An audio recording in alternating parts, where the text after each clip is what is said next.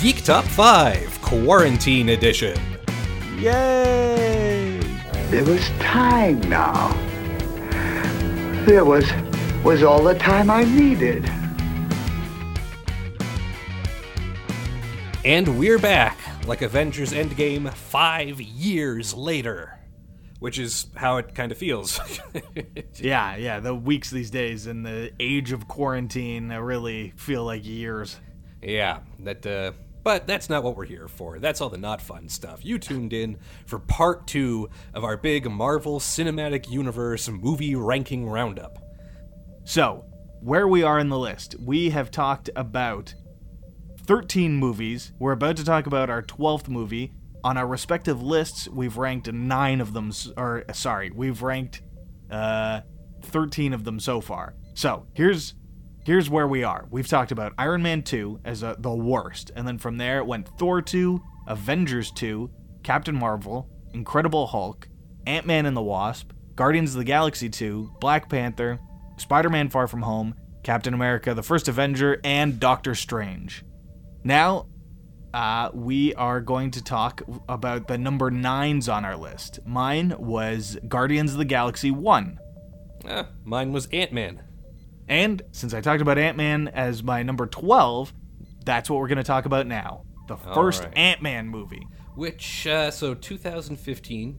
And I feel like a lot of what is in this movie sort of overlaps with what we talked about with Ant-Man and the Wasp, where the movies, the Ant-Man movies are kind of a filler, um, or that filler, that's giving it a disservice, but it was a, a chaser to more dramatic stuff happening in the greater arc.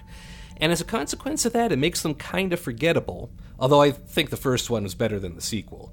And every time I watch that first one, I'm charmed by it. It's got a lot going for it. It does feel a bit like Iron Man Light. But in a good way, they, they use the de-aging effect in that that they sort of take to new heights in Civil War with with uh, uh, Tony Stark, the like teenage Tony Stark, which looks amazing, and then further in Captain Marvel with uh, young Nick Fury. So it, they use that on, on Michael Douglas's Hank Pym character. Uh, it's just a charm factory. It's a lot of fun. The the villain is boring and bland, which is a problem with a lot of these Marvel movies. Yeah, especially when it's the case they go with the, the villain. It's like, it's it's the hero. It's the same powers, but this guy is evil. And it's kind of like, I mean, Ant-Man's powers aren't amazing to start off with, you know? Yeah, but they, they use them to really great effect, uh, like having the giant um, Thomas the Tank Engine fall out of the house was really cool. Like, the shrinking and growing is done really well. It, watching it, absolutely. The effects are great, and they make for a lot of fun. Um, in terms of like who I think has the coolest powers, like, I don't know that shrinking and growing is really up my thing. No, it's not uh, a power I would like to have, but I think with the right writer, it makes for a really interesting power. They they can be really creative with it. And I guess, I mean, this did feel pretty well written. It's it's not a huge epic superhero movie, but there's something about just the family of characters in this that I really buy. Like, I love the relationship between him and his daughter, and Luis, who's yeah, uh, almost gets typecast in the M C U as just being the guy who does the recap montages.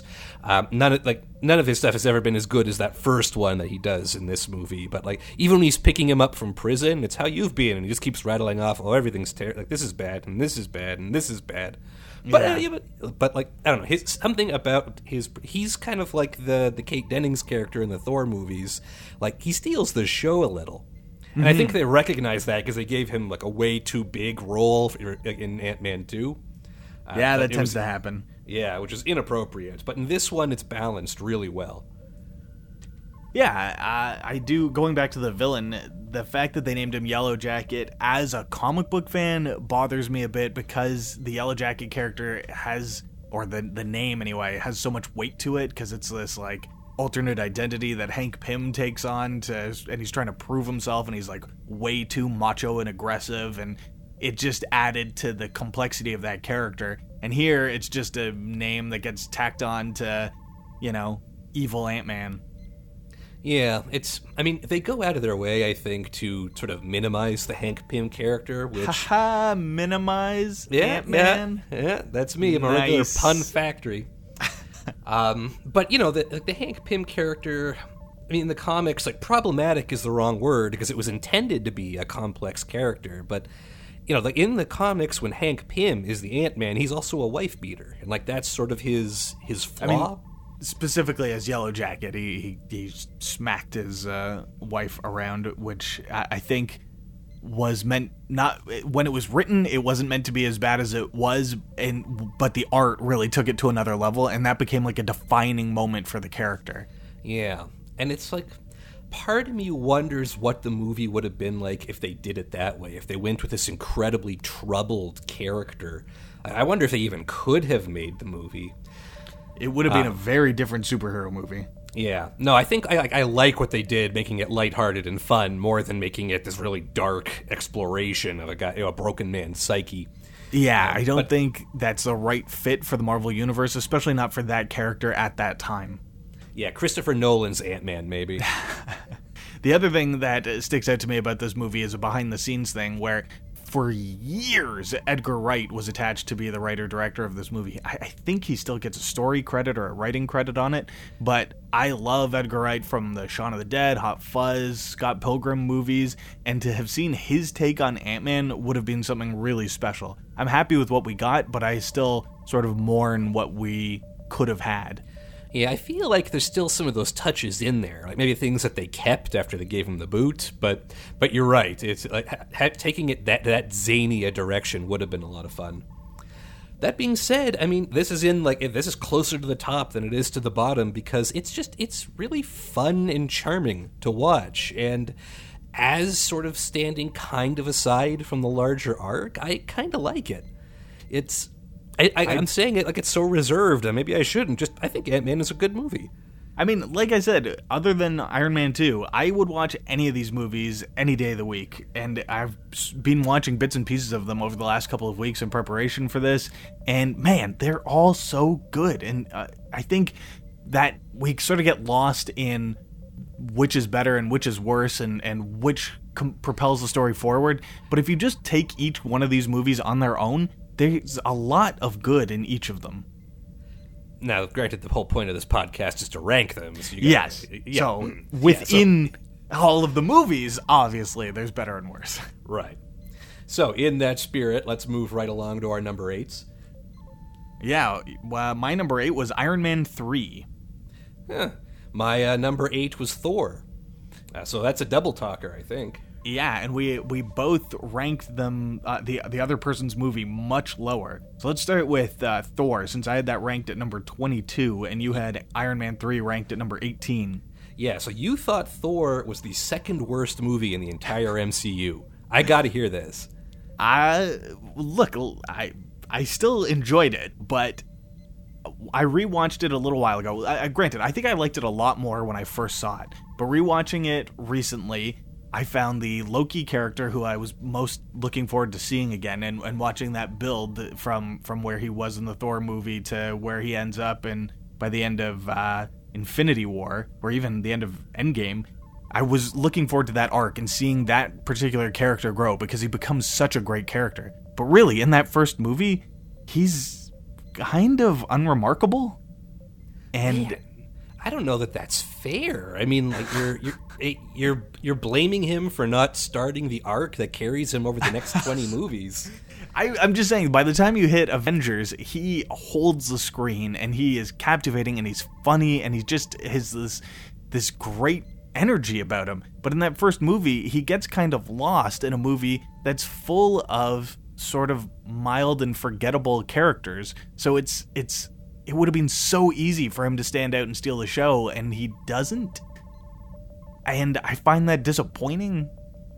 Ah, that's that's retrovision. I, I, I will fight you all the way on that. Like Loki, bring it. Like Loki in that movie is the villain, and he's the villain that like you sort of expect from reading Loki from the comic books, and I think he does it so well. That movie, right up until the last twenty minutes, it's like he keeps changing sides, it seems like. And you start to sit back and like, what the heck is he doing?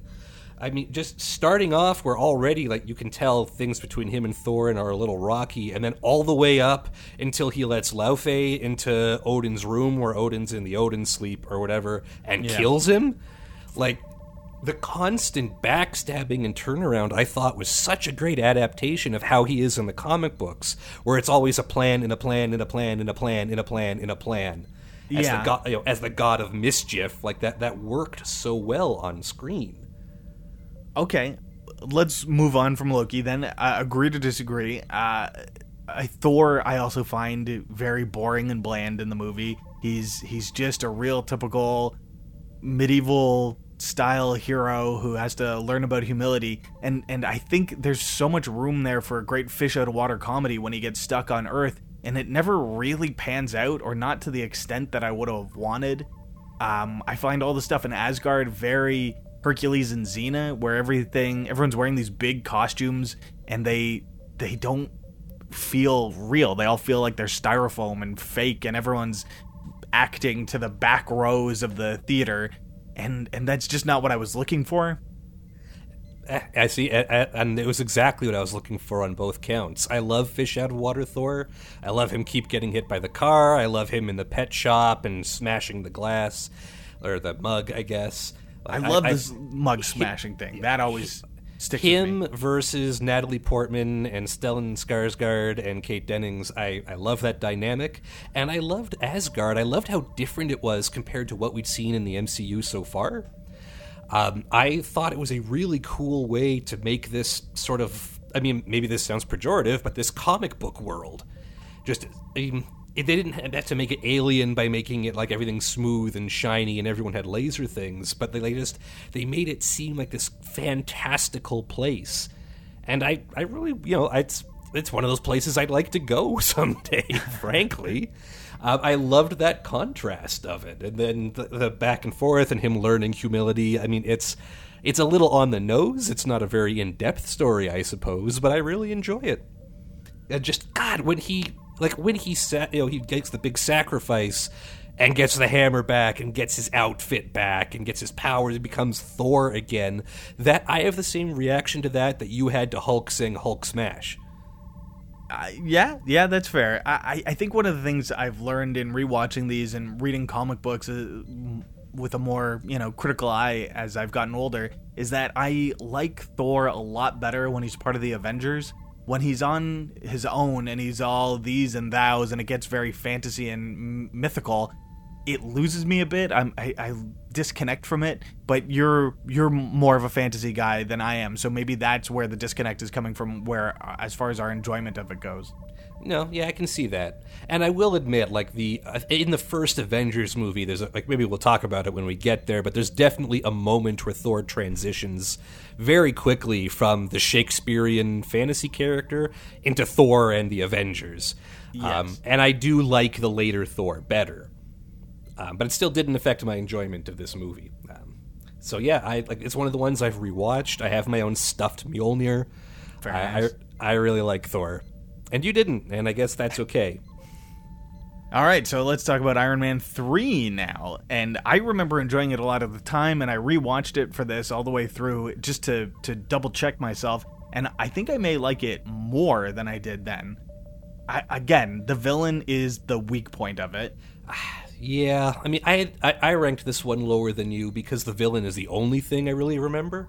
And let's be clear, when I'm talking about the villain, I'm not talking about Killian. Like that, I thought that whole thing was pretty lame, and that's why it gets ranked down on my list. Like he's okay. He's got magic genetic stuff that lets him shoot fire beams out of his mouth, and that's his power. And eh, I don't know, but. But Ben Kingsley as Trevor Slattery as the Mandarin is one of my favorite performances in the it's M C U. It's so good. Like, I love I love both versions of it. I love his sort of evil one where he over-enunciates everything and he seems like a real scary terrorist. And then when you see how he really is, this sort of British knob, he's he's even better. It's so good. Yeah, and this movie got such a bad rap because everyone was furious that they like they ruined the Mandarin. I've been hearing people talk about like the Mandarin could have been the Joker of the M C U, and I can't figure out like really? Like the Mandarin in the comic books is an old Chinese guy who has magic. That's it. And and because of that connotation, the Mandarin and he's an old Chinese guy, it's it's like it, goes back into this terrible tropes of the like nineteen thirties and twenties of, you know, the yellow fever and panic and everything. So I it's it's not it's not a good look. And yeah, the, it's gross. And he's and the he's, character's not interesting. Like, it just, I don't know what people were looking for. I thought this was so clever. I agree, one hundred percent. And and I think some of that has to come down to Shane Black, who's the writer-director of the movie. He's he was he wrote Lethal Weapon and a bunch of other great nineties action movies, and he kind of disappeared for a while, and then came back with Kiss Kiss Bang Bang, and then this. And the movies, both of those movies, have this sharp wit to them that goes along with the action and drama. And and the other thing I love about this movie is Tony's interactions with the little kid that he meets in the small town when he's... He's sort of lost, uh, his uh, his mansion's been destroyed, and he's he wakes up in the small town in Tennessee, and he bonds with this little kid in this amazing way. They have a great, snarky relationship, and it feels like the testing ground for the what became the Tony and Peter relationship in the Spider-Man movies. I, I agree with you on all that, and I did like all that. Um, I ranked it so much lower on my list because those are the things that I really picked apart from it, and I found that there was a lot of the rest of the movie that I don't, I mean, maybe don't care for. Like, I mean, I really didn't like Gwyneth Paltrow in this one. Um, I remember, she ends up with powers and a suit, and that just never comes up again, which No, is... I think at the end of the movie, she gets, they're, they're like... fixing her so that she doesn't oh, we, have the powers yeah. anymore. We magically cure you so you don't have the yeah. powers. Great. Well, that's fun. Um, I wasn't interested in that. I mean, I wish I loved seeing the fleet of Iron Man suits more, but somehow it just felt like it took all of the gas out of the engine. You know, like now he now he's got forty Iron Man suits. Then just like at that point, it's it's like when you have too many ninjas. Yeah, I like the idea of, of Tony Stark having a lot of different suits that he can use for specific things. I don't like it when he can use them all remotely or there's another thing piloting them all because, and, and this applies to the comics too, because then I think it makes him too powerful and it takes away from it being one guy in a thing. It just becomes... Yeah, it, it takes it away from him. Like, if, if the suits can fly themselves, then who who needs Tony Stark? Yeah. I mean, that's another... There's a great moment in the movie that I had completely forgotten about, and it... it Um, watching it again, it, it took me by surprise. It was like seeing it again for the first time. There's this part where there's a plane going down and all these, these like twelve people get thrown out of the plane and Iron Man's flying around trying to save them. And it, it's, it has nothing to do with the plot. It's sort of a superfluous action scene. And yet I was edge of my seat watching it just because I didn't know how he was going to get them all. So he catches them all and rescues them and then drops them safely in the water. And then he's flying and he's sort of momentarily distracted and gets hit by a truck. And the suit bursts apart. And you realize Tony wasn't in the suit. He was flying it remotely. And it's just this like twist upon a twist upon a twist. And it's a scene you could probably take almost entirely out of the movie. And it wouldn't really change much. And yet it was one of my favorite scenes. But at the same time, it sets up to me like the message to the audience is that Iron Man isn't Tony Stark anymore. And yeah. I, and I, I, I strongly dislike that as a character thing. Well, at the end of the movie, he, he seems to essentially be retiring. So if you take that, if you take the three Iron Man movies as their own thing, remove them from from the, the rest of the M C U, you could see a whole arc where he, the first movie, he becomes Iron Man, and by the end of the third movie, he's retiring and maybe like helping out the Avengers on the side. And I kind of like that arc, and believe me, I'm really glad that that's not how it ended and that he continued in the other movies, but... Yeah. Trying to view that that trilogy of Iron Man movies as its own thing, I appreciated what they did there. Eh, I can will agree to disagree. I didn't. I will defend uh, this movie to the grave. And listen, there are a lot of things about this movie that I liked, but there are a lot of things in it that I was meh on, and so many movies that I had less meh. Which is why, for me, it was all the way down at eighteen. Like it's, less I mean, meh. It sounds I like, like it. We're both pretty happy with it and the key parts. But you give it so much more, you know, you gave it nine movies more credit than I did. Yeah, well, all right, let, let's move on. Um, sure. Let's go to our number sevens. Mine is uh, The Avengers, the first mine, one. Mine is the first Iron Man. Oh, okay, a non-talking round. Mm-hmm. Uh, my number six is Infinity War. My number six is Guardians of the Galaxy one. Okay, Guardians yeah, you- of the Galaxy one, so we're talking that. All right, where did you have that? That was at like nine. Okay, so pretty close. So we both yeah. agree this is in like the top. This is definitely one of the better ones. Yeah, I mean, I, I don't think we're going to have many other huge gaps. I think Iron Man three and Thor are going to be the ones with the biggest gaps in them, but Let's uh, let's talk Guardians of the Galaxy yeah. one. Guardians of the Galaxy took characters that nobody ever heard of, with a story that didn't seem to have anything to do with anything, and made it one of the like key parts of the M C U, but also one of the favorite parts of the M C U. And just even if like just even that alone, this movie deserves heroic praise. The fact that it was so well casted and so well acted and such a joy from start to finish, I just it, this one blows me away.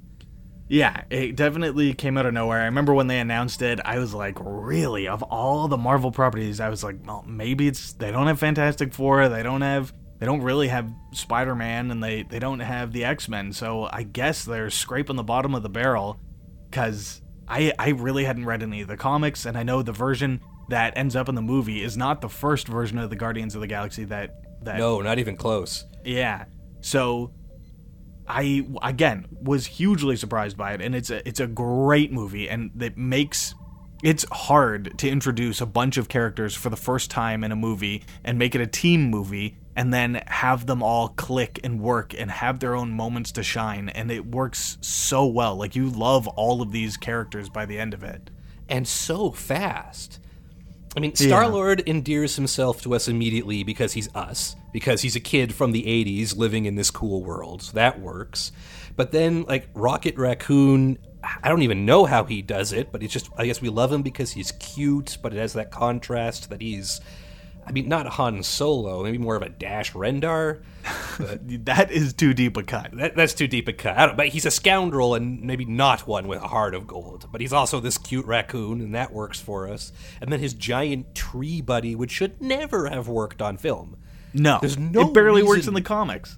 Yeah, I have I have no idea how they made Groot so amazing, but at the climax of that movie, when he, he impales like seven guys and bashes them around, and it turns around and smiles at the, the camera for approval, like your heart goes out to this stupid C G tree. I just, and I, I, I'm feeling like I have to be pejorative because this is a review, damn it, but, but God, I love everything in this movie. Yeah, yeah, it's really stunning. Again, though, I think we can both agree if there's a weak spot, it's gotta be the villain. Like, we haven't talked about the villain at all. Ronan the Accuser is a non-entity in it. But Ronan the Accuser is the straight man to this bunch of goofballs. Yeah. Like, Ro- Ronan the Accuser would have made a perfect video game villain. You know, his motives are simple and clear. He's evil. He's really strong. He wants to kill it. And the movie knows it. And they play and they play it intentionally up until the dance contest at the end. Because that's when Ronan breaks character. Mm. Right? He's always a two-dimensional villain until, what are you doing? Yeah. Right? And then, they, I forget what it is, the dance-off, bro. What are you doing? Like, he just can't handle these nutcases. And I think... I wonder if everything about Ronan's character was building to that moment, because that moment, in a movie full of hilarious moments, that one is like the climax of the hilarity, and part of it is just how flummoxed this otherwise two-dimensional, stereotypical alien warlord is. The the other thing about him is I find it so fascinating that they brought him back for Captain Marvel. Like, he barely registers in my memory when I think of Guardians of the Galaxy. Like, there's so many other things I think of before him, and yet they bring him back to be a sort of side character in Captain Marvel a decade later. It's an yeah, interesting it's, pull. I mean, it definitely, like, a, I mean, a decade maybe Captain Marvel. Too far. Well, yeah, but what is it? Captain Marvel is in twenty nineteen, and Guardians of the Galaxy is twenty fourteen. Yeah, so half, half a decade. Half a decade. Um, But, like, the stuff with the Shi'ar and the Kree, it's, like, if they're building... Skrulls con- and Kree. Skrulls. Sorry, you're right. Skrulls and Kree. Um, and the... What are the names of the no- the Nova Corps? Do they have a species, or are they just the Nova Corps? Oh, in the movie, they, they're all on this one planet, but I can't remember what it's called. But it's, like, John C. Reilly and Glenn Close, again, like, overcasting these tiny yeah. roles. Huge overcasting, but yeah, like the like setting up, like talking about the, and they mention it in this one just in the background, like the peace treaty there, and we sort of see how that got started because of Captain Marvel. They're they're building like a consistent, what is it, Marvel Celestial universe? What's the word they use for their space stuff? Uh, I, uh, well, let's go with celestial. I don't think that's what they yeah, call it. Yeah, I don't think it is either. It's something like that. But but they, they go cosmic? to effort. Cosmic, that's it. Their cosmic universe. Like, they've set up a consistent, like, rules and places for this, and carrying it through to Captain Marvel sort of implies that they want to do more with it, and I'm on board with that. Yeah, if you get Captain Marvel and, and the Guardians of the Galaxy to be the characters that are exploring space more and being more sci-fi, I'm on board with that for sure. And it, it leaves Earth for more, you know, Earth-bound characters, characters that can't do space stuff, and it lets... It lets Captain Marvel have some threats that are actually threatening to her, as opposed to anything on Earth that can't stand up to her. In any case, we've gotten into the weeds. Uh, yes. But Gu- Guardians of the Galaxy is just a ton of fun. It's an adventure that you believe. It's characters that you want to be with. They... Just the way we talked about how in Ultron everyone's funny, so nobody's funny. In this one, they did that exactly right. Like, all the right people are funny and in their own ways, where it's not so over the top. They don't think they're funny. Drax doesn't think he's funny, but he's hilarious. Yeah, same um, thing with um, uh, Gamora. She's sort of accidentally funny. Yeah, and it's just it's done so well. God, we're going to be gushing about like the next. eight movies, because we're at such close to the top of how many are our favorites, but this one, I think the credit for this one goes to the fact that it came out of nowhere and still hit it out of the park. Yeah. So, just uh, before we get started, we're we're getting into the top five, each of our top five lists, although there's eight movies left, there's only two that we haven't, neither of us have ranked yet. Neither of, so, just to put right, that out yeah, there. Let's, That's about to right. change. My number five is Winter Soldier. My number five is Winter Soldier. What? Crazy. uh, so, go. You go first. Yeah, Winter Soldier... Winter Soldier was the movie that made me realize that Marvel was making movies in different genres. Well, like, rather than making comic book movies, they had been making comic book adventure movies, comic book thriller. You know, this was the comic book thriller movie. This was a... political thriller, an incredibly compelling story of backstabbing and government conspiracy and who can you trust, but also as part of the Marvel Cinematic Universe. And it's done so well with character reveals and secrets from the past and callbacks to things. It's so exciting and so tense. Um, like, far and away, my favorite thing to watch of Captain America, easily. Uh, but just this one, I think, even though it's part of a larger arc, this movie stands on its own as like one of the best thriller movies I've ever seen, Marvel or otherwise. Yeah, uh, I think another thing that, that it has going for it that it doesn't get talked about a lot is Black Widow. It really, to me, is the first time in the M C U where she gets a chance to really shine. And I guess it's partly because it's a spy movie and she's a spy, so it's not like she's just, you know, a martial artist with... guns who has to fight giant aliens alongside a Hulk and a Thor. Now she gets to be in her element where she, there's espionage and, you know, mixed identities and who can you trust, and that is her thing.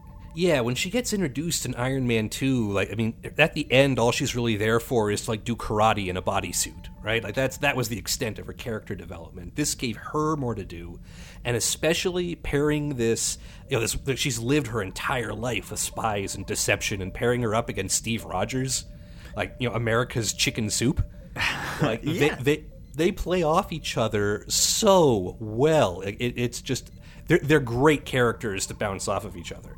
Mm-hmm, definitely. And and beyond that, there's also the relationship between uh, Captain America and Bucky, or the Winter Soldier, and that is done very well. Like, I, I always love that ending fight where Cap is refusing to fight back, and that's what sort of breaks Bucky and, and makes him, frees him from his brainwashing.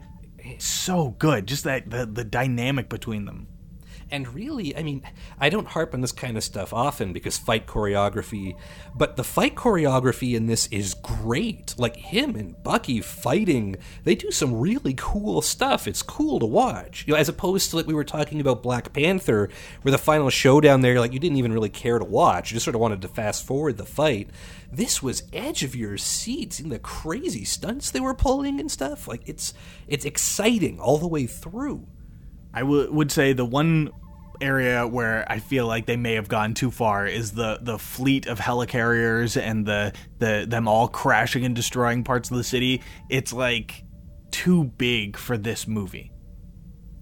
Yeah, it does seem like something that would stick out a little bit more, doesn't it? Yeah, like I forget about it. Like I, I, I only really remembered that when I watched it the second time, and now it's there, but it doesn't quite fit with all the things that we really like about the movie, like the highway chase and the motorcycles, and and there's a lot of really great sort of intimate fight stuff, and then to have just hundreds of helicarriers when one was spectacle enough in Avengers, it's it takes some of that that oomph away from it for me.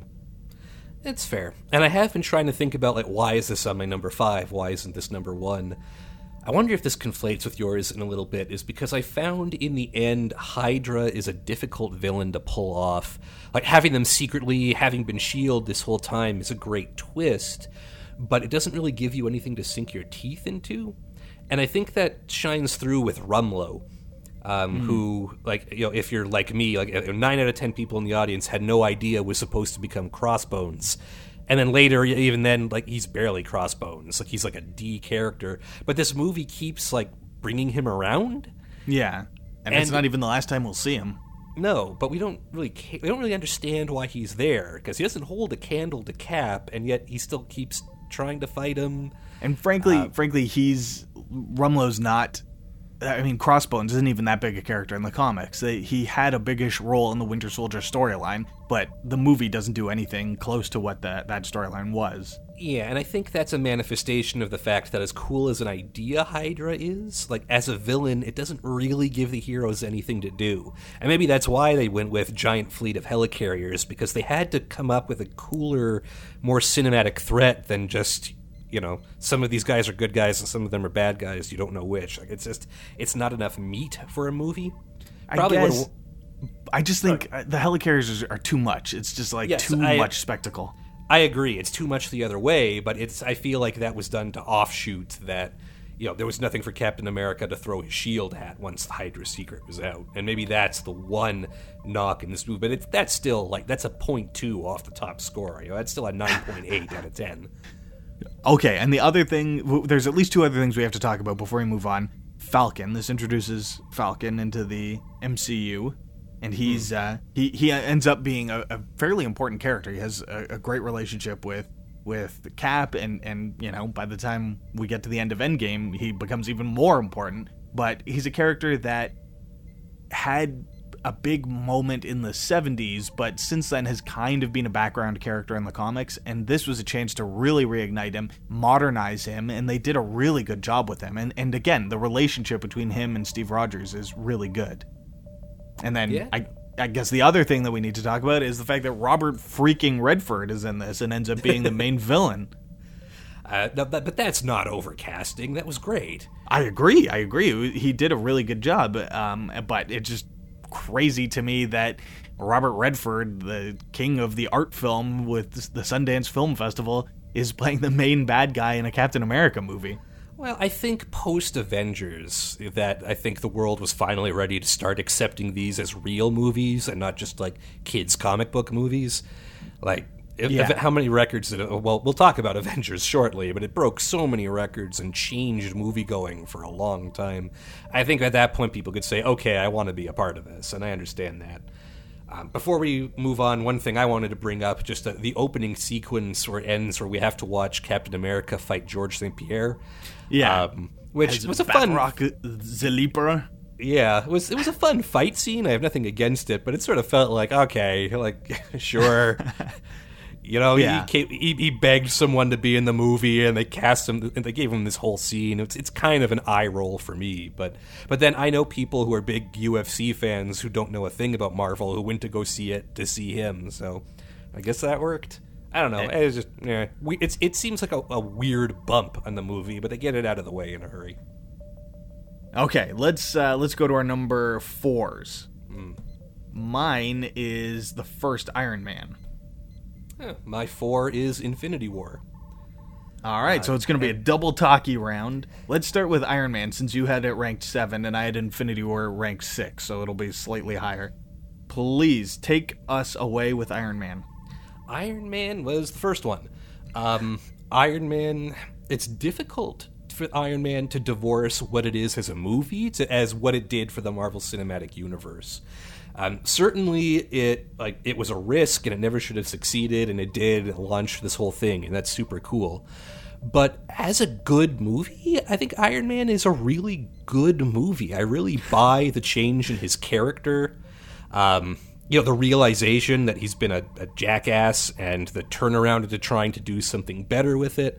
I think the special effects, are, you know, they're a little dated nowadays, but at the time it was a joy to see. Um, the first time where he really suits up and they do sort of the suit porno shot where they like they go up from the feet while it's all assembling itself onto him and all the gears are spinning, putting the suit together. It had the right mix of like action and comedy, like watching him test out the stuff in the garage. Like he tests out the jet booster and slams himself into the ceiling and collapses. Yeah, like, and was... the way his, his interactions with his little robot helpers are fantastic. That's a good point, yeah, and and it turns out to be key in the end. It, it hands him the old arc thing for his chest. Um, Iron Man is so pure in a way because none of that stuff had been done before. Um, but I buy all the parts of it. It's it's not number one on my list because I think other movies like took that and ran with it and made it better. Also because I thought the climax was a little bit weak. Yeah. Um, Let me just...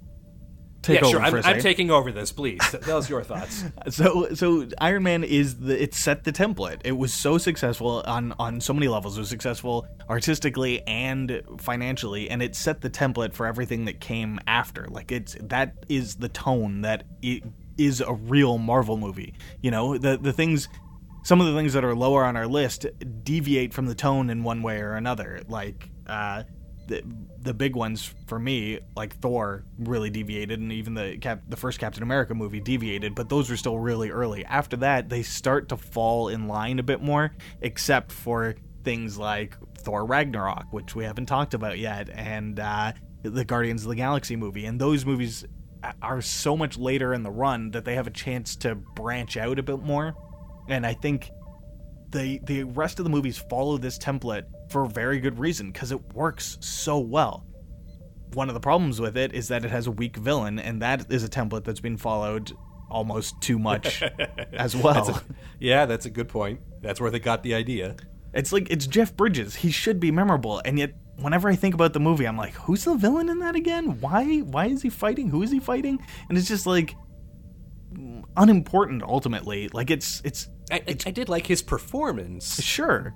But yeah, it doesn't seem to have anything. It's like it's another road bump in the in the way of his character progression. The villain doesn't actually seem to threaten anything.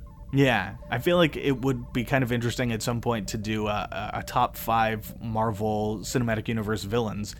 I, I, I honestly think it would. I would have a hard time filling out all five slots. Yeah, it sounds like the you know the bottom five might be a little more to, to what we're discussing here. Yeah. It's so anyway, Iron Man's great. Robert Downey Junior's casting was perfect. It's it's a movie that that shouldn't have worked on any level. Iron Man has never been an A-list character for the Marvel comics people. Like there are people who love him. He's always been a, a an important character in the comics, but he's never been a top seller. His biggest storyline was when he was a drunk, you know? It's his it's not that interesting, and yet after this, he's probably one of the most popular characters. The uh, Robert Downey Junior really took a, a sort of a thankless job and made it amazing, made this character click in ways that he hadn't since his creation.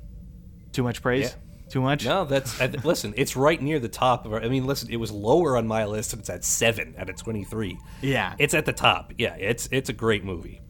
Um, before we move on, I would also like to point out that this, all, like in terms of trend setting, this did the thing where it was, hey, stay wait after the credits. Why? Oh, oh you'll see. God. I can't believe we almost didn't forget about, or we almost the, forgot about this. Oh, I did not forget about it. He comes, so we had just seen this movie, a superhero movie, another good superhero, hey, it was a really good superhero movie. This but is the same this, summer as, as The Dark Knight. Yeah, but then there's this teaser at the end. What's going on? Samuel L. Jackson as Nick Fury, which already, because that's sort of been played with in the comic books, but already we're like, holy crap, he's there. He mentions the Avengers and teases to the audience about what's going on, that we're going to experiment with something here. We're going to have other Marvel heroes, and we're going to start bringing them all together. This was the tease for what turned into this incredible thing that has changed filmmaking for decades to come. That tease was delicious. It remains delicious. It is one of my favorite things because of the promise in that. Yeah. Now, that being I, said, it's also set the template for now I have to sit through the entire goddamn credit sequence after every Marvel movie. It gets well, out of like, Guardians two had like five of them. It's yeah. Like, it's this. Listen, folks, we got to rein this in. You can't keep doing that. People want to clean the theater. People want to go home.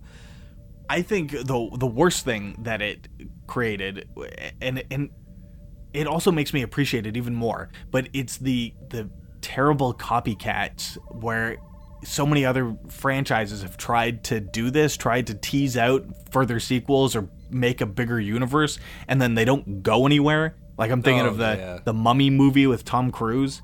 Right, yeah, the, the Dark Universe. They wanted to do a monster movie universe because no one would listen when they told them that nobody cares about Frankenstein and Dracula working together. Yeah, everybody yeah. wants their shared universe money, and nobody has come close to what Marvel did. And then you've got the X-Men ones, which are filled with teases that end up not teasing anything. Like, I remember in one of the X-Men movies, there's a tease that Mister Sinister is somehow involved with with uh, Wolverine, yeah. and it doesn't go anywhere. They just drop it.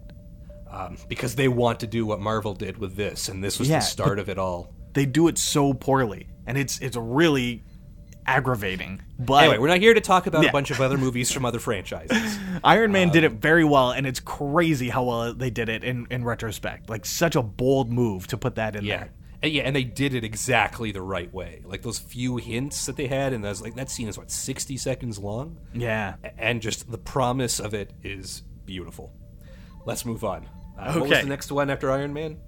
Uh, the next one is Infinity War, which I had ranked number six, and you have ranked number four. Also pretty close. Oh, God. This, this is tricky because, I mean, it's for one thing, it's hard to differentiate between Infinity War and Endgame because they're very much one story stretched across, I mean, two movies, but it felt like three movies. They're both yeah. very long. Um, and they they are built on the backs of twenty other movies. So it's hard to judge these movies in a vacuum. So what I did with Infinity War is I just thought about, like, how often would I want to rewatch this compared to all the other ones on the list? And it's still pretty high up on the top. Mm-hmm. There's there's great moments in it. There's a lot that to to like about it. But so for you, what puts it below Endgame, which since neither of us have ranked it, we both know is going to end up pretty high up there. To me, I like Endgame better than Infinity War. Um, because there's payoff. Infinity War, I find, I mean, it's great to watch, but it's one extended fight scene over hours and hours and hours. And yeah, it spreads across multiple scenes and multiple characters and different places. But it's because, like, it starts off immediately, oh, Thanos and his goons are here and we're fighting them. And then it ends. And that's cool. I love it. I loved the big battle at Wakanda. Like, I love the stuff in space. I love all the characters meeting each other. But it just, there's no payoff. It's it's it's Oreos without milk.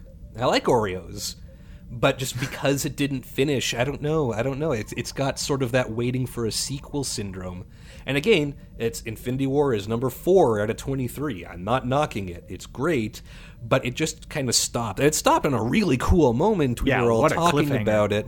But at the same time, we were all like, well, it's not really a cliffhanger. We all know they're not going to stay dead. I, I don't know. I, I mean, as big-time geeks, as two guys doing a podcast with geek in the title, we knew what was happening. But I also know people who aren't huge comic book fans who were genuinely gripped by that. Like, what is going to happen? Who's going to come back? Who's isn't going to come back? So I, I knowing that made me appreciate the ending more. You know, if I had just seen it in a vacuum with just with my own echo chamber, I would be like, yeah, it's a cool ending, but we know they're all going to come back. But ha- talking with people who didn't feel that way changed my perspective on it a little bit. Like, I, it's easy to forget that not everyone has read a million yeah. comic books. Yeah, not everybody sat in your basement for fifteen yeah. years. Yeah, okay, fair enough. Um, I didn't like that, but I can see how it'd be for other people. Um, also worth noting, so the character of Thanos in the movies is very different than the character in the comics. Now, he's still great in the movies. I think he's a great villain. Yeah. But the motivation, the balance thing, I felt was really weak. And really? It was okay, but yeah, I didn't buy... I didn't buy I'm going to kill half of everybody so there's enough for everybody. Like, especially by the time we're talking about the Infinity Stones, because my first thought at that point was like, wait, you can do anything. Why not just double the resources? That's fair. And then you don't have to kill anybody. Part of that is because I was really looking forward to him being more like he is in the comics, or there's the whole thing with Lady Death, with the, the Mistress of Death, whatever you want to call it. As the mad Titan, like, the fact that people think he's mad is because he's in love with this personification of death that he sees as this woman that he's trying to impress. And he wants to impress her so much that that's where this whole killing the whole half the universe thing comes from. That, to me, suggests, like, a madness in the character that the whole perfectly balanced thing didn't really didn't really do it for me. Yeah, I'll grant you that. I, I do... feel that's very operatic and may not have worked as well in the M C U as it does in the, the proper comic books, but I would have been interested to see how they could have worked it.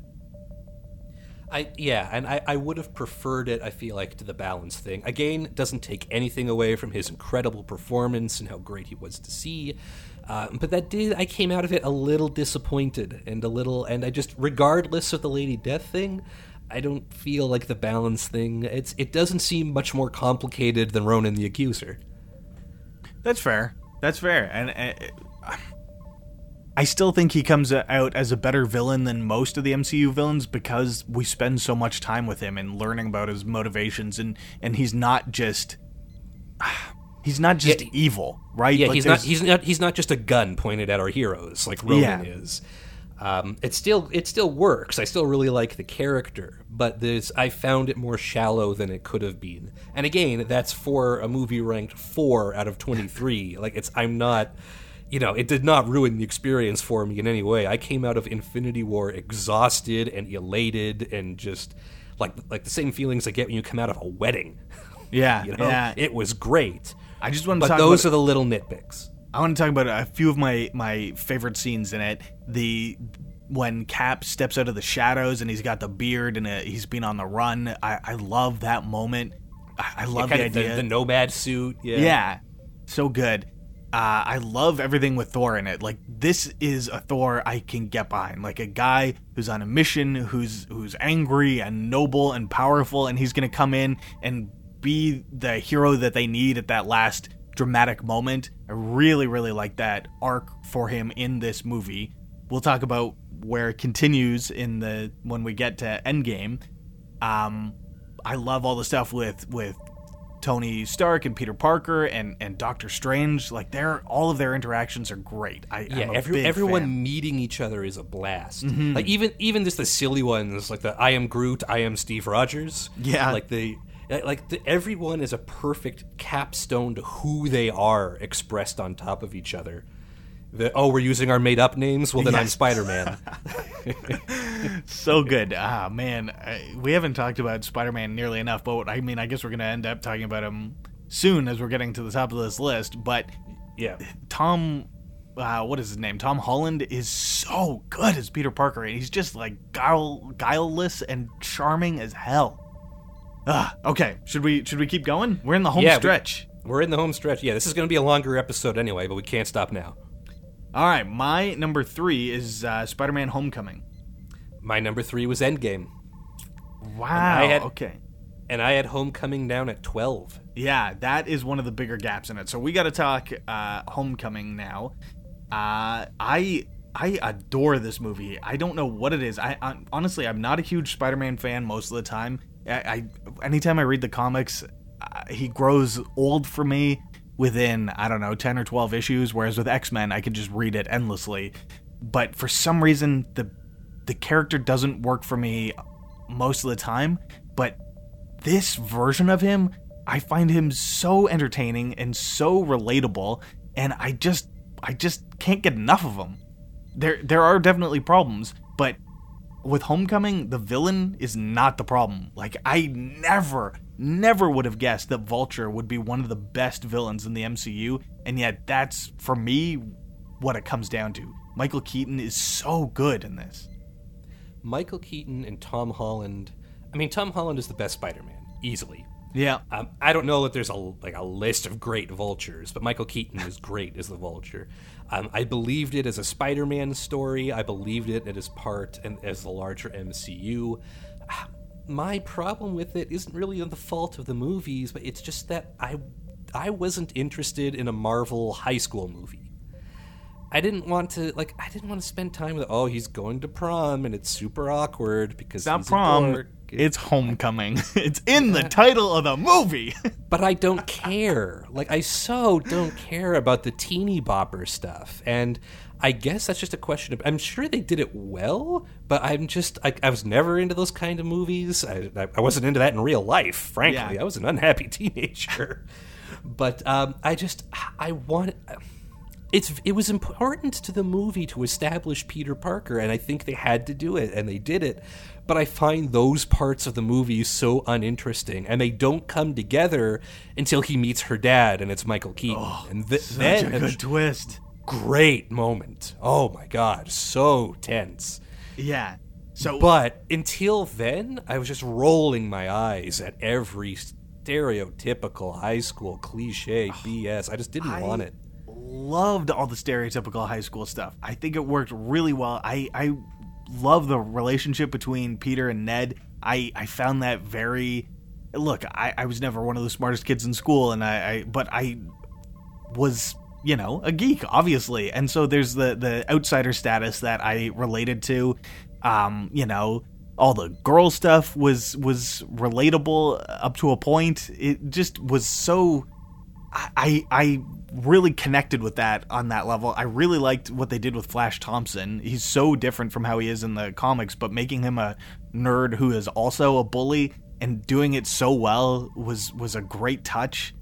Uh, okay, but my one beef with the movie is they make the suit too powerful. He becomes com- kind of like a, an Iron Man light, and I don't want that in my Spider-Man. I want him to ha- to be his own ingenuity that saves him, rather than but all that this was gear. But that was the moral of the movie, right? At the like at the climax, he like, he loses that suit and he has to go save it as just Spider-Man.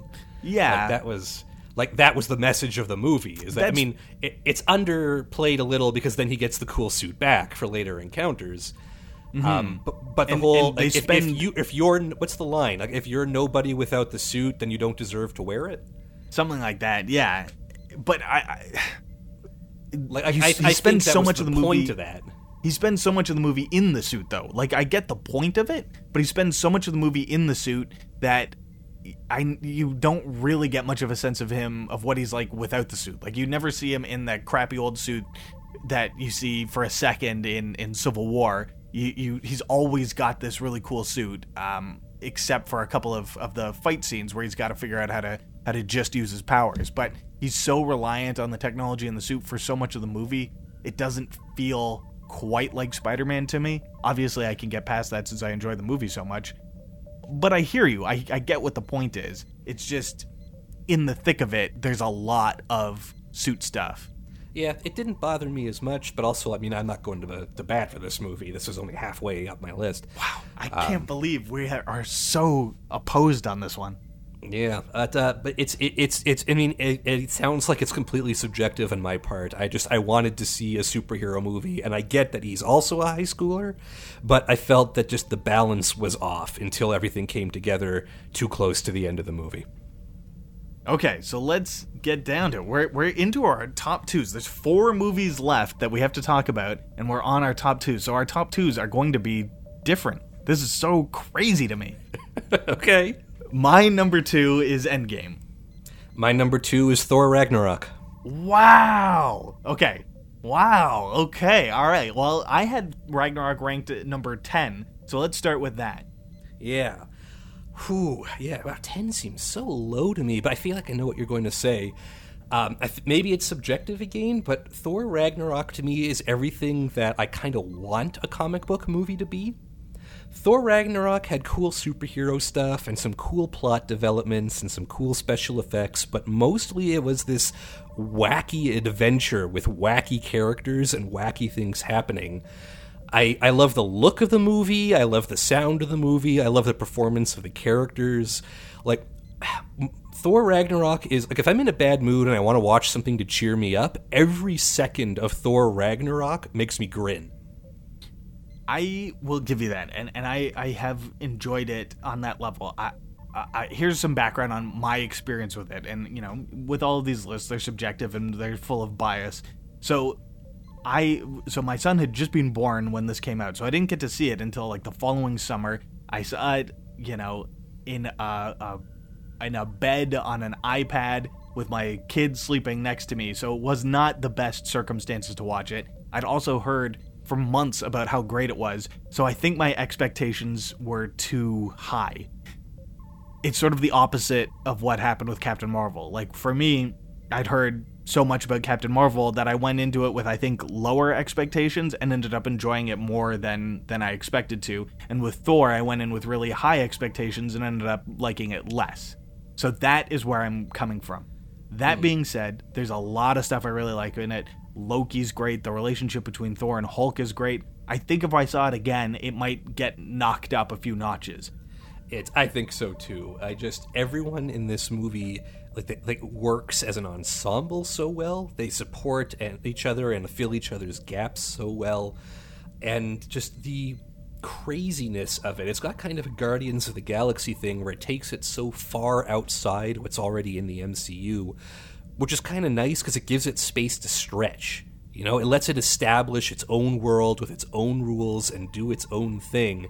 And what they do is delightful. Even Jeff Goldblum, like, who, let's face it, is playing Jeff Goldblum. Yes. Like, it just, every word out of his mouth is a joy. And you can, like, Thor expresses a little bit of frustration at being stuck in this, like, you know, as a metaphor, like being stuck outside of what's happening in the M C U. And then at some point, he just starts to go with it, probably around the time with the Colosseum, which, by the way, God, I wish they hadn't spoiled that in the trailer, that it was going to be him fighting Hulk, because that was such a, that's a Darth Maul igniting both sides of the lightsaber moments. Like, that should have been a huge shock. Yeah, but I have to say that probably sold a bunch of tickets. Like, every time I saw the trailer for that movie and that, that was moment in was in there, every time I enjoyed it.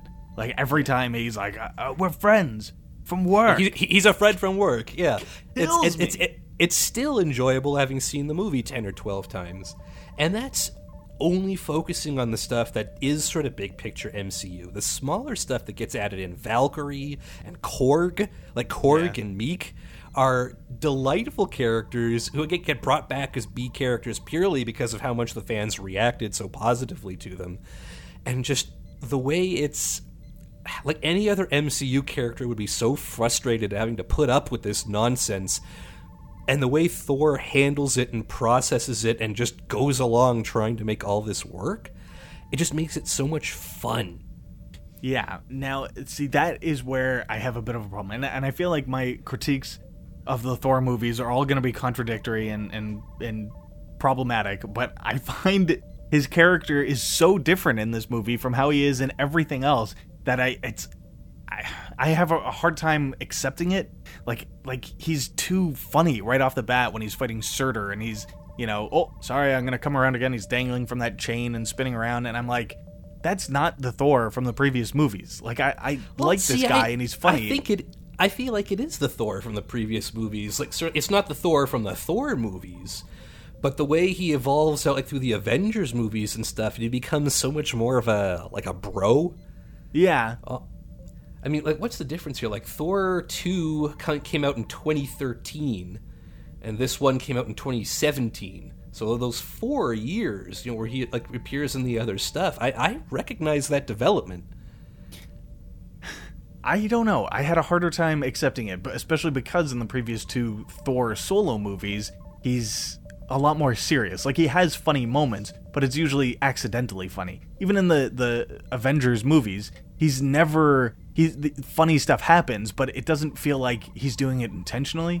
You know, like the when they're talking about Loki and he's like, "That's my brother," and then Iron Man says he killed so many people, and then he says he's adopted. Like, I don't think like that line is really funny, but I don't think Thor was being funny when he said it. You know what I mean? Am yeah, I being too I, nitpicky? I know what you mean, and yes, you're being too nitpicky. um, the uh, yeah, the he evolves from who he is in Thor one into being just kind of like a good guy. Uh, you know, just being a dude that you can rely on, and that dude is who he is in Ragnarok, and I, I and I like that Thor a lot. Okay, let's uh, let's move on to Endgame here, which, you know, was my number uh, two and your number three. So obviously yeah. we both like it quite a bit, yeah, and um, and probably what, if someone were to go through and actually average out the ratings, it would be our number one. But just because the way we're doing this, it's going to be our number three. Yeah, so everything we said about Infinity War, um, but with the added bonus of resolving this huge, complicated world and just having that big final climactic showdown. Like the, the like the thing that really bugged me about Infinity War, about it not progressing very far, this one progresses so far. And at the same time, the whole movie is built upon the callbacks of eleven years of movies. Um... I, I it, it was absolutely worth the wait. Like, Endgame was everything this was all building for, and I think it paid off almost perfectly. I agree. It's there are still, you know, little things that I don't that that I don't love about it, but none of it ruins the movie for me. I I still had such a blast at the theater. There's so many moments in it that really work so well and stand out in my memory, and will always. I'll always want to rewatch them. I mean, I'm thinking right now of, of Cap picking up Mjolnir. It's just like such a great moment every time oh, I see it. Yeah. That's... I mean, the Avengers Assemble moment. Oh, like, so good. I, I, wish he had sh- I wish he had shouted instead of whispering. Doesn't, doesn't make a lot of sense for him to whisper, but that's okay. It was still seeing everyone show up at the same time. The all the time travel stuff, it's like... It barely makes sense if you think about it too hard, but it's a great way to go back and relive these important moments that happen yeah, it, through the course of these twenty-three letter. movies. Mm-hmm. It's a love letter to these movies that we've all enjoyed so, and it's done, it's executed so successfully, giving giving Tony a chance to talk to his dad. You know, like just like, like just everything that's in it, like every loose end is tied up. It's even even killing off Black Widow, it's kind of like the only thing they could do to progress that character is to have her finally redeem herself by making a sacrifice, and they did it. Yeah, it, and the the they it gives some weight to it. Like, I, but after, when Infinity War ends, you're like, everyone's dead, or most people are dead. And then at this, really, it's only a couple of characters have have died, but they're all like, well, I mean, we're all... deep, deep in spoiler territory. It's Iron Man and, and Black Widow, right? Yeah.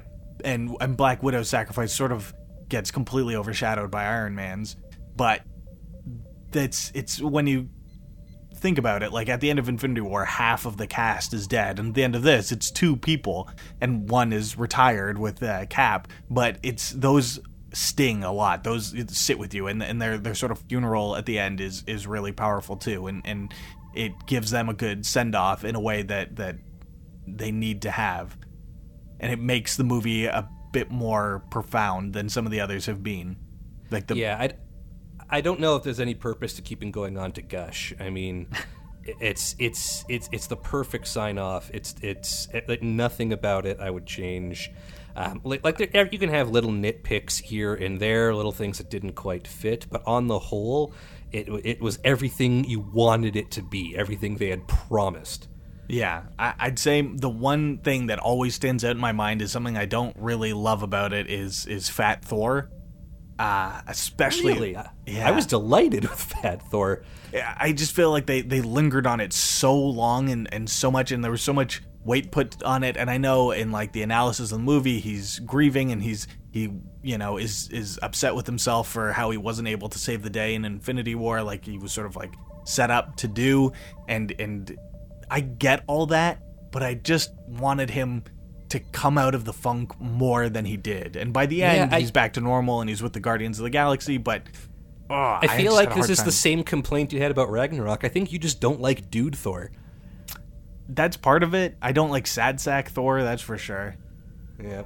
I don't know. The one thing that stood out for this for me, like the one thing that I don't know how I feel about it, was the uh, like the, the, the girl power moment. Yeah. During the, the climax of the fight scene, there is a brief scene where all the women from these movies get together and change absolutely nothing and accomplish very little, but they get all the women in one shot and they have a cool line, and I guess that's fun. I mean, that felt a lot like just checking off a checkbox. I agree. It felt very insincere. It, it, I do think, in the grand scheme of things, there are a lot of people who have seen that scene and like it and like it what it represents, but I agree, it felt very... box checky to me as well, especially since in Infinity War there's like a, a girl power scene, I think, with Black Widow and Scarlet Witch and Okoye, where they, like, all three of them, they each take turns saving each other or something. Yeah. And I and that, that one works. Yeah, it fits into the narrative and it accomplishes something in the story. And it, they're actually actively doing something. Yeah. All right. Okay. So that that just leaves. Does that just leave our number one? Is that all that left? There's there's two movies left, so we two each left. have very different number ones. Uh, my number one is Civil War. My number one is The Avengers. Yes, so we'll we'll do Civil War first, since you had that ranked tenth and I had Avengers ranked uh, seventh. So technically, Civil War is the, the lower of the two of them. Yeah, um, Civil War. Uh, Civil War suffers a little because I was looking forward to it so much, because I loved the comic arc of it. But as as a movie, I found that the justification for the Civil War didn't quite justify what happened, and then it never really went anywhere. Um, the actual villain in Civil War, I don't even remember his name because he plays such a minor role. Isn't he basically Baron Zemo? Yeah, yeah, that's it. It was Zemo, but... who cares, right? Like, the setup that causes the Civil War, I didn't buy for a second. And that's... That really... I felt like the Civil War was such an important moment and such an important thing to happen that not having that groundwork for it really hurt it for me. And so much of this movie is so good. Like, the, when it breaks out, when they're at the airfield and they're running towards oh. each other, and it's like, oh, they're not stopping, and neither are we...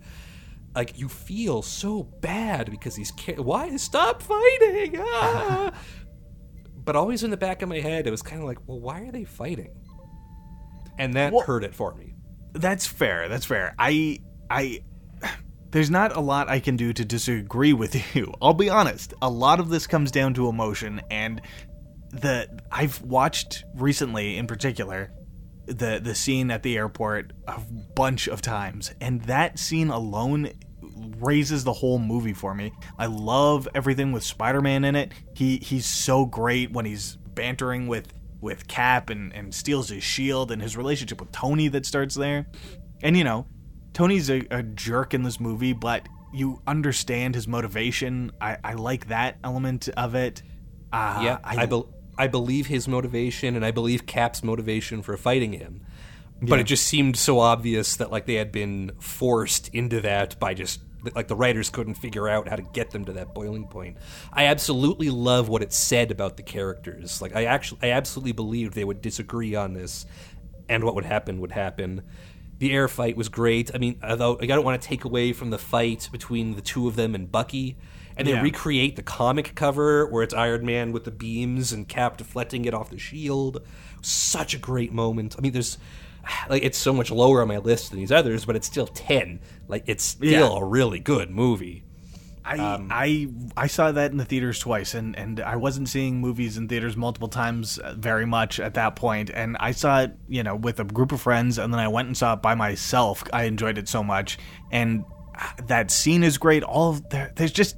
Ah, the emotion of it really gets me. Like, I really buy the the the battles, and, and I also just like that even in that airfield fight, so many of them are still clearly friends. Like, there's a part where, like, everyone has a nice moment with Hawkeye, and, like, Hawkeye of all characters, but, like, Hawkeye and, and Iron Man, even though they're on opposite sides, have a little nice bit of banter. And then Hawkeye and uh, Black Widow, he's like making sure she's not going to hurt him too badly. It's just like these great touches. Ah, I, I, I don't know that I can, for whatever reason, I can't see the movie objectively. I just like it so much from beginning to end. I mean, and that's fair. I mean, it was it's such a cool idea, and it's executed so well. And I don't have any problem with the execution, just the setup. And I, I wish I could get over it, because I would love to enjoy it as much as you do, because it's such a cool idea. Um, I, I mentioned it earlier, but I also felt I wish they had addressed it more in Infinity War. Like, Thanos shows up, and it kind of, Civil War just kind of goes away. Well, I think even by the end of Civil War, they're... Uh, Iron Man and Cap have kind of made up. Like like Cap and, and his Avengers are all in he's, jail, he, but he sent him the well. Cap busts them out of the raft, right? right? He sends Tony the phone, but they're still like now you have you know Iron Man's Avengers and Cap's Avengers on the run, which is a really cool setup for things that could happen next that do happen in the comics, but they just never visit it. It's a wasted opportunity. That's true. That's true. I, I was rewatching a bit of uh, uh, Age of Ultron the other day, and it felt like that there was some of that there too, where there's a lot of build up to Hydra, and it felt like a lot of it had been dealt with off screen. Yeah, and that exactly. was kind of yeah. But so, anyway, yeah. So it's lower on my list than it is on yours. I I love all the stuff you love about it. I just couldn't get over that one hump. All right, let's go to the number one, The Avengers. The Avengers was my number one. Everything I mentioned about Endgame and Infinity War absolutely works, but it does suffer just a little because of how complex it is and how many characters there are. Like, Hawkeye isn't in Infinity War at all because there's no room for him. Mm-hmm. The Avengers is Infinity War small scale. The Avengers was the first movie that said, okay, these other five movies... we're putting them all together into one giga movie. And it's introduced so slowly. The characters get together. They don't like each other. They don't trust each other. And it slowly builds up until that one shot, the, the shot that's panning around them in a circle, where they're all back to back in the battle for New York, and the theme rises up. And that was the payoff to everything we wanted to see since that teaser at the end of Iron Man. And that moment sticks out to me in my memory in a way that's way too much credit for a movie. I hear you. I hear you. It's, it's a great moment. You, yeah, the emotions you're describing, like from Civil War, like that, seeing that all come together so well, I just it it just was a blast, and it was reflected, right? Like that was the first one of these movies to break a billion dollars at the box office, I think. Yeah, yeah. It was. It's it's. A great movie, and and I think one of the things that that makes it still stand apart from the rest is that you can enjoy it very well on its own, and if you do want to see the stuff that came before, you only have to see five movies to to get it to get the whole story of what's going on there to get so the whole it, story sure but if you watch just the Avengers from beginning to end, it's still an incredible superhero oh, yeah. story. It's incredible action scenes, great characters and dialogue, great writing, just the, I mean, the I, emotional highs and lows. Just there's nothing in that movie I would do differently. I keep thinking back to that, that first scene that introduces Black Widow there, where she's tied up in the chair, and then she's acting like all damsel in distressy, and then she gets a phone call and then just destroys the, the guys who had captured her. And it's such a... It, it gave her... a better scene than the, she'd had in all of Iron Man two. And it, it really set the stage for what she could do. She didn't have much to do in the rest of the movie, unfortunately, but that one scene, you were like, all right, I get it. I get why she's here now. But and they do that with all of them, with the introduction. Like, that's the introduction of Mark Ruffalo as Bruce Banner. And yeah. the, like when he yells at her and slams the table, and a cut to the outside shot, and there's like forty guys with guns around. Like it's, they go to such cool ways to quickly establish who these characters are and why, and it's all successful. I mean, even the Black Widow, you mentioned she doesn't have much to do. I mean, I feel like in a way, I mean, she suffers because her powers aren't as cool as everyone else, but she still has these really cool action sequences and all the big team up moves that they do. Like, she's in there with it. Same thing yeah. with Hawkeye. Like, it's just a bow and arrow, but he, like, when he's on the roof just knocking all the things out of the air and doing all the cool trick shots, and he shoots the arrow at Loki, who catches it all smugly, but then it turns out it's a bomb.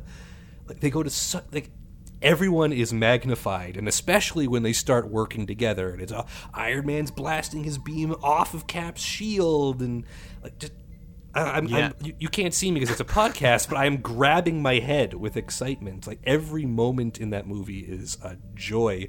Even the downtime, kind of like when they're arguing, like when they find out about the shield plan, and you know, Loki's yeah. in the in the prison and everything. Like, you're you're still just enraptured. I don't know what special sauce they put in. They certainly spread it around the rest of the other movies. But it's, this movie is drenched in it. Like, that becomes... You have made this description very graphic. I am very excited about this movie.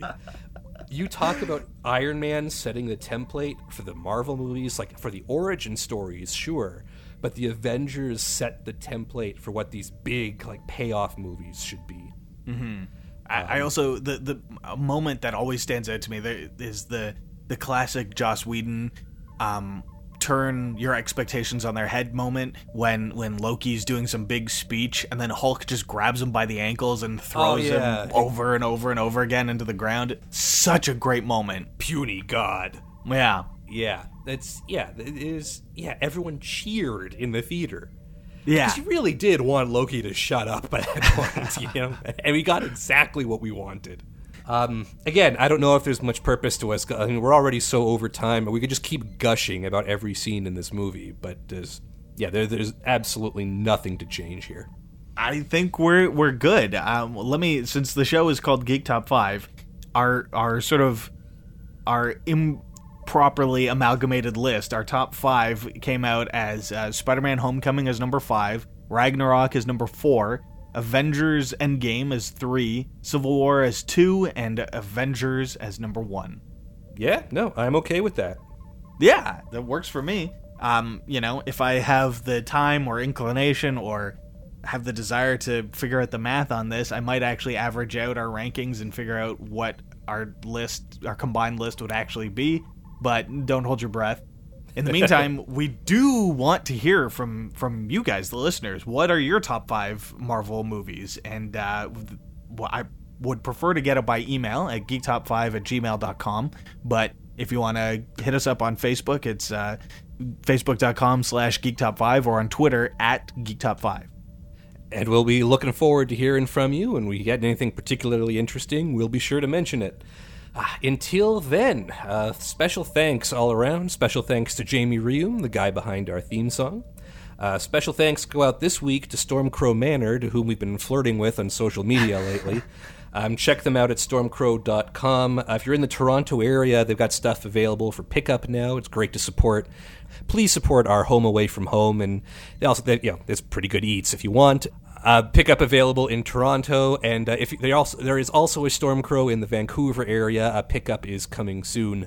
Um, please support your local businesses during the, the quarantine time, uh, especially these guys because they're great. And otherwise, I'm Jesse. I'm Graham.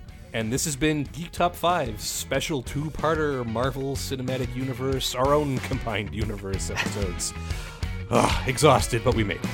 Thanks very much, everybody, and we'll talk to you again next week.